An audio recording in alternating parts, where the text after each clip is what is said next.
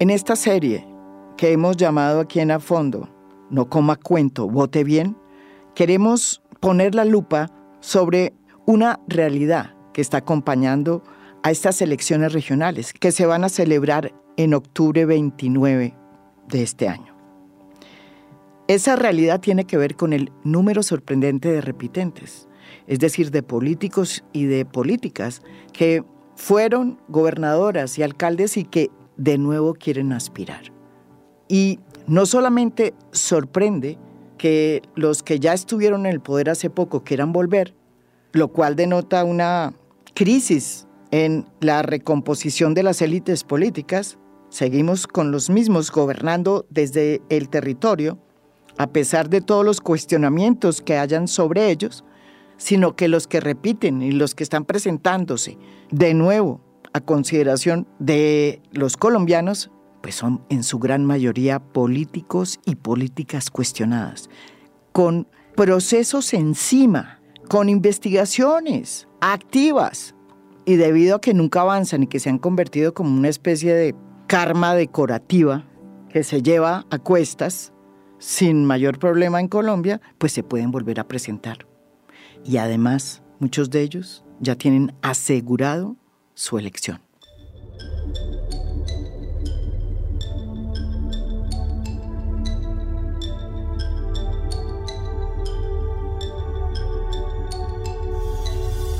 Según la Fundación Pares, que ha hecho una investigación muy, muy, muy cuidadosa sobre estos repitentes, hay 294 candidatos registrados para las elecciones regionales de octubre.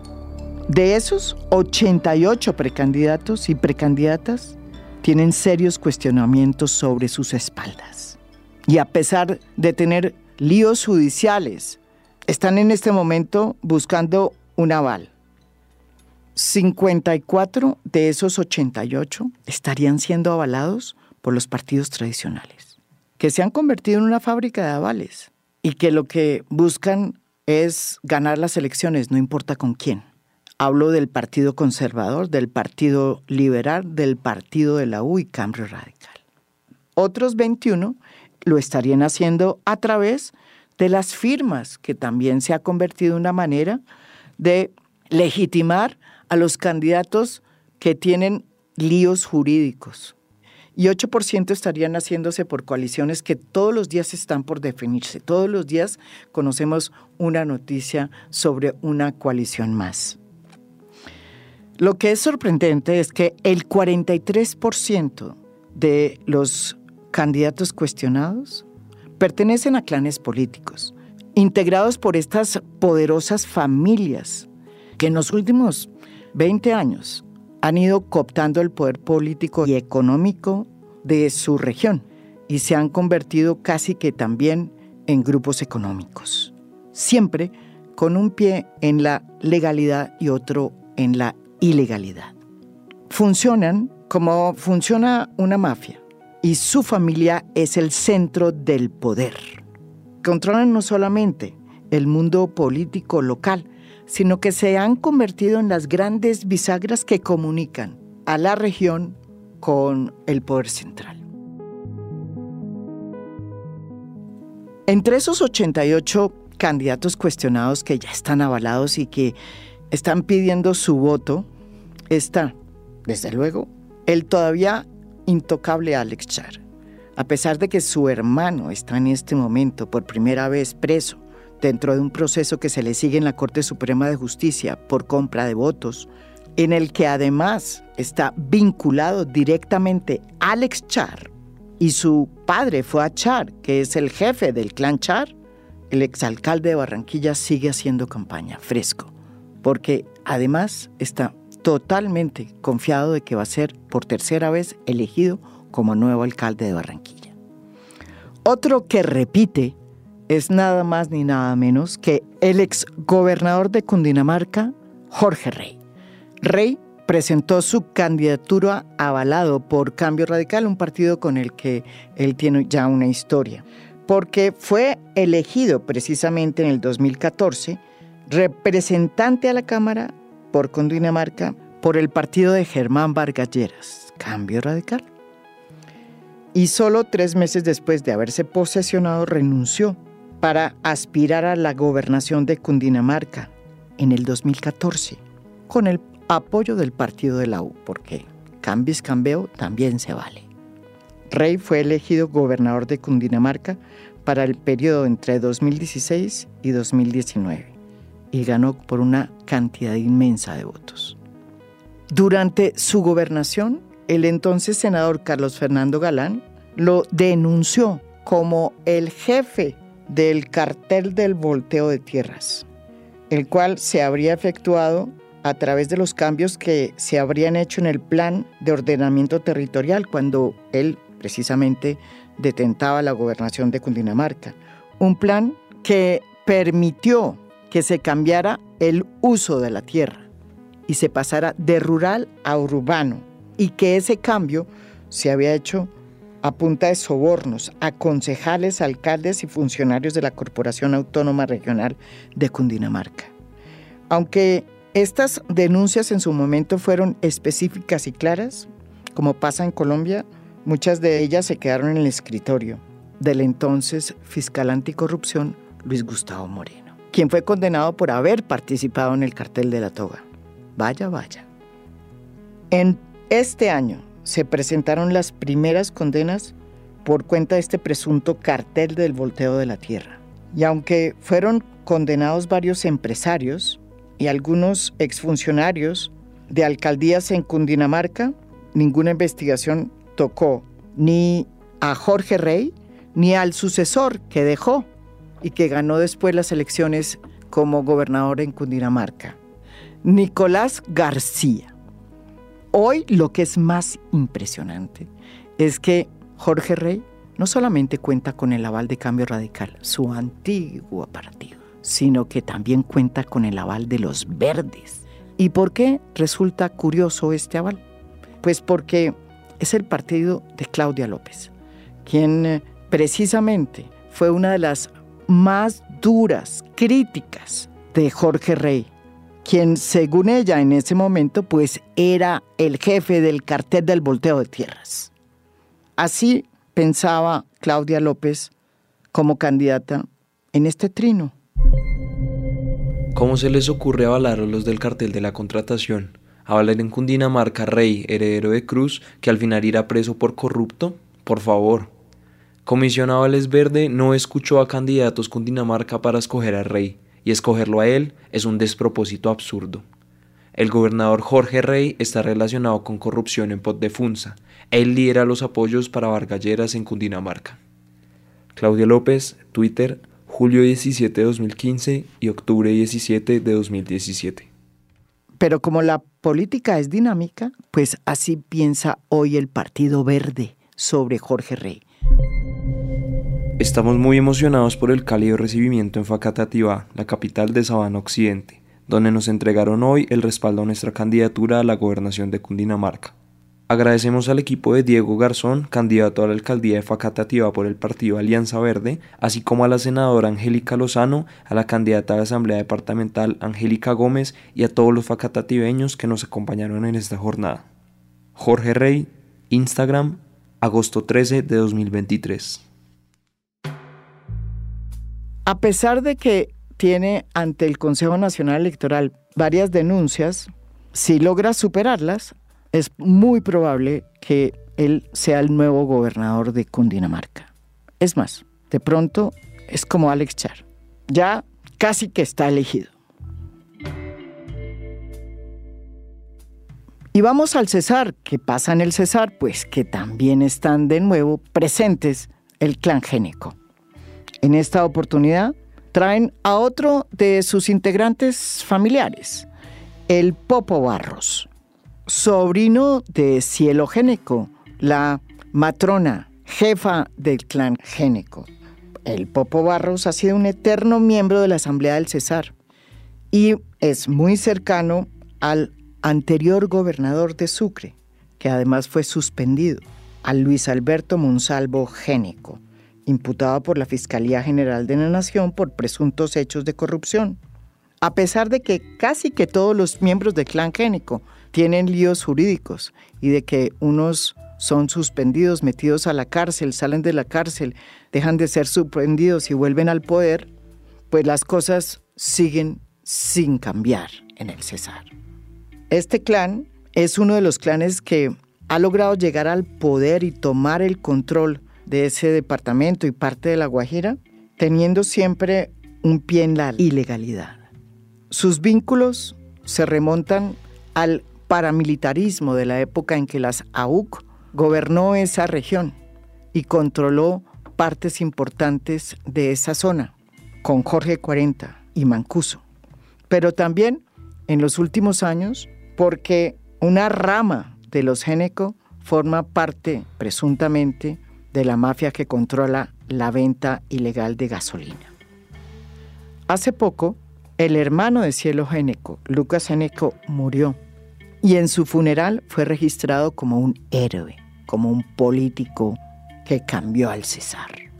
Y nadie habló de las múltiples veces que había sido condenado por delitos electorales, ni por la contratación pública, ni por haberse apropiado de dineros públicos para su propio beneficio.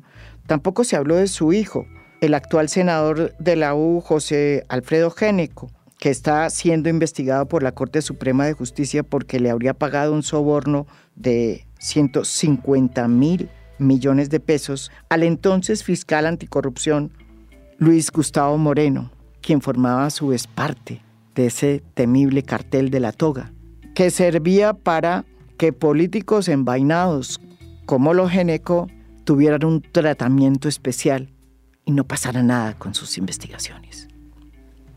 En ese departamento hoy hay un hastío profundo contra el dominio político del clan génico. Y hay intentos porque las otras fuerzas políticas se unan y por primera vez se enfrenten, todas cohesionadas contra el poder del clan génico. Vamos a ver qué pasa en esta batalla, porque de todos los poderosos miembros de clanes políticos que tienen ya prácticamente asegurado su triunfo, en el Cesar las cosas todavía no están claras. Por eso, no coma cuento, vote bien. Otro de los repitentes cuestionados es el exgobernador de Antioquia, Luis Pérez, que además también fue ya alcalde de Medellín. Está avalado esta vez por la Alianza Social Independiente ASI, un partido variopinta que se define como de centro izquierda y que ha avalado a figuras tan disímiles como Antanas Bocus, Sergio Fajardo y ahora a Luis Pérez, el ex gobernador de Antioquia. Luis Pérez, además de este aval de la ASI, trae consigo a Cambio Radical que acaba de apoyarlo. Sectores de la derecha han dicho que Luis Pérez es también un candidato tapado del petrismo, sobre todo después de que recibió el respaldo de la Unión Patriótica, un partido que forma parte de la coalición del pacto histórico que respalda a Gustavo Petro. Luis Pérez llega con muchísimos cuestionamientos y con investigaciones. Una de ellas a propósito de lo que dijo Otoniel, el entonces jefe del clan del Golfo, en el 2022, en una diligencia que hizo ante la JEP, en las que Otoniel dijo que se había reunido en varias ocasiones con Luis Pérez y con otros paramilitares del clan del Golfo. Otoniel también aseguró que el ahora candidato a la gobernación de Antioquia era también cercano a Henry de Jesús López, alias Mi Sangre, un reconocido narcotraficante que fue extraditado hacia los Estados Unidos en el 2016 y que fue condenado en ese país a 30 años de cárcel por tráfico de cocaína. Luis Pérez, sin embargo, desde el 2022 ha negado cualquier relación con mi sangre o con Otoniel. En unas declaraciones que dio a el colombiano, dijo y abro comillas, jamás me he reunido con él. Entre el año 2004 y el 2016 nunca fui empleado público ni tuve contratos con el Estado. Todo ese tiempo lo dediqué como empresario a mis compañías, le dijo el colombiano. Si había un político que se iba mucho a la región en las gaitanistas como en el 2009, fue el exalcalde de Medellín. Él mantenía mucho con Salvador, mi sangre, de la oficina de Medellín que estaba abajo en el Urabá con nosotros. Iba mucho el exalcalde que ahora es candidato, mantenía ya en Catalina por todo lado. Este Pérez, Luis Pérez, fue exalcalde de Medellín y exgobernador de Antioquia.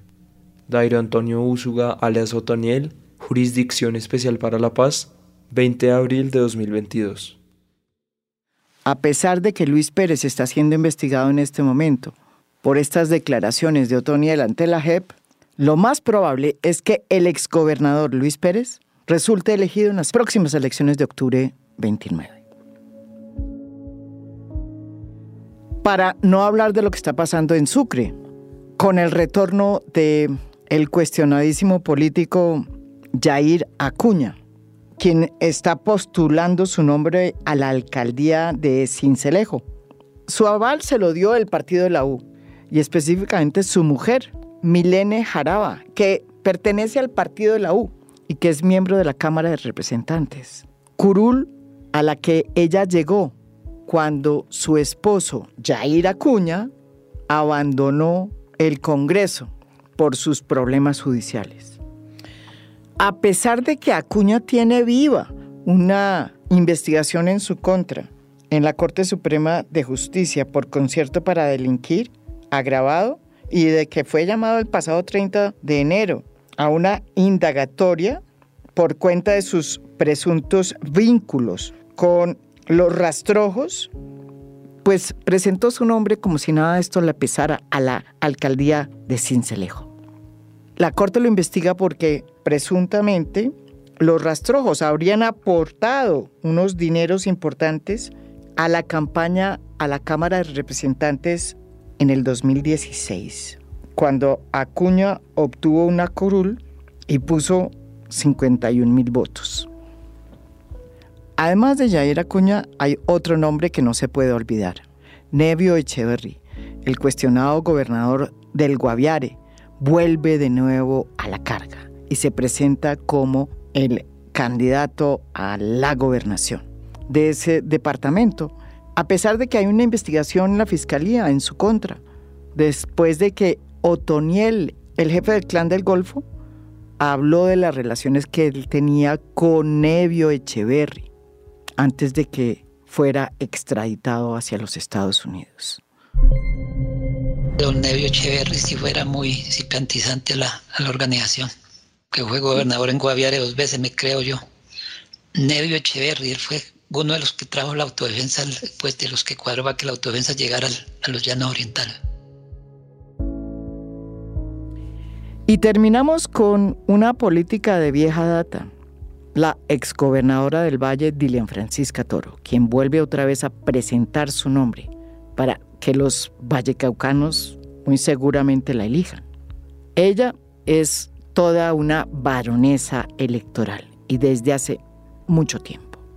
Sin embargo, comenzó su carrera política como lo han hecho varias de las mujeres que desafortunadamente han entrado a la política no por cuenta de ellas, sino por cuenta de sus maridos.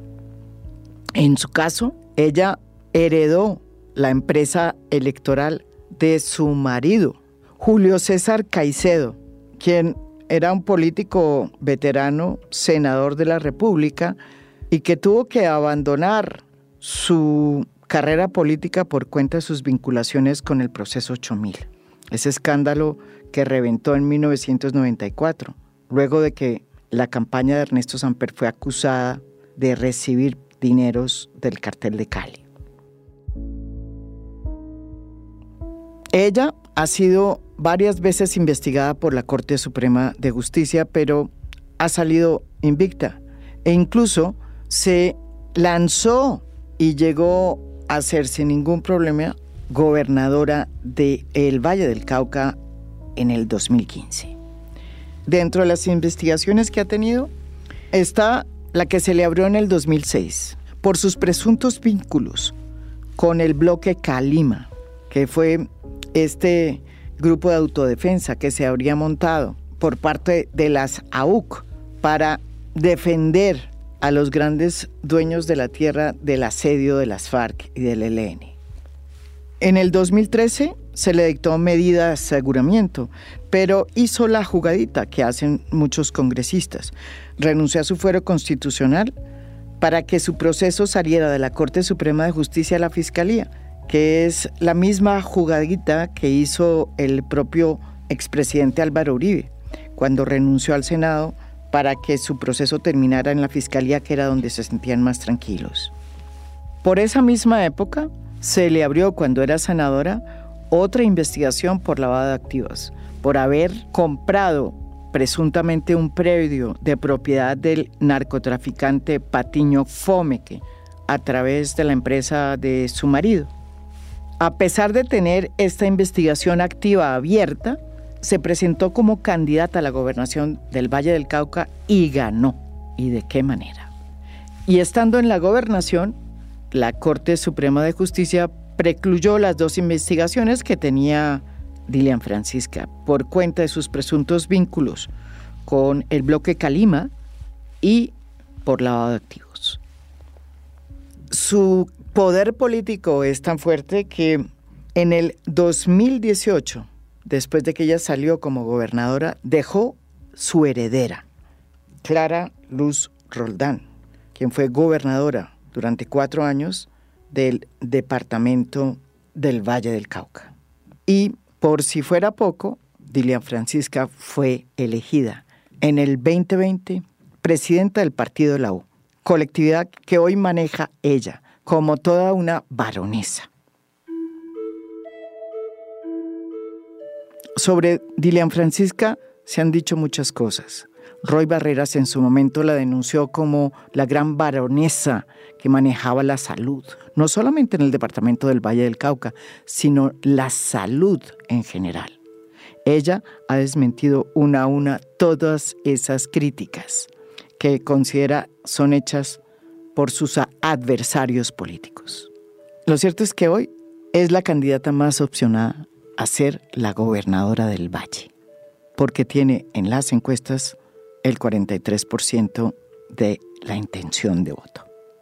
Y un dato curioso que demuestra cómo las alianzas que se están haciendo en eh, las regiones pues no responden a ninguna unidad ideológica, sino al mero y vil pragmatismo, y que tiene que ver con el hecho de que acaba de recibir el apoyo Dilian Francisca Toro, la dueña de la U, la baronesa electoral, la que además ha mantenido una distancia prudente del gobierno de Gustavo Petro, el apoyo de Maíz, una colectividad que forma parte del eh, pacto histórico, que es eh, el movimiento que sigue a Gustavo Petro. No me piden que explique más porque hay cosas que son inexplicables. En política no está malo repetir. De hecho, es evidente que eso va a suceder en la alcaldía de Medellín, donde es muy probable que el nuevo alcalde sea Federico Gutiérrez. ¿Por qué? Pues porque le fue bien en su alcaldía a pesar de algunos lunares que se le criticaron. Lo grave es que vuelvan a repetir los que utilizaron el poder para beneficio propio, los que consideraron que el erario público era para despilfarrar y no para que beneficiara a los colombianos. El hecho de que vuelvan tantos repitentes, tan cuestionados, a ser las figuras estelares de estas elecciones, debe llamar a una reflexión a todos los colombianos que vamos a votar en octubre 29. Miremos muy bien por quién votamos.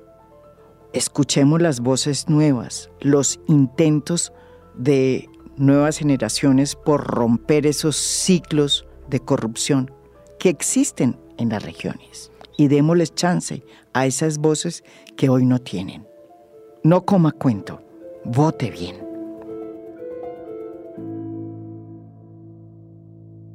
Esto es A Fondo. Mi nombre es María Jimena Duzán.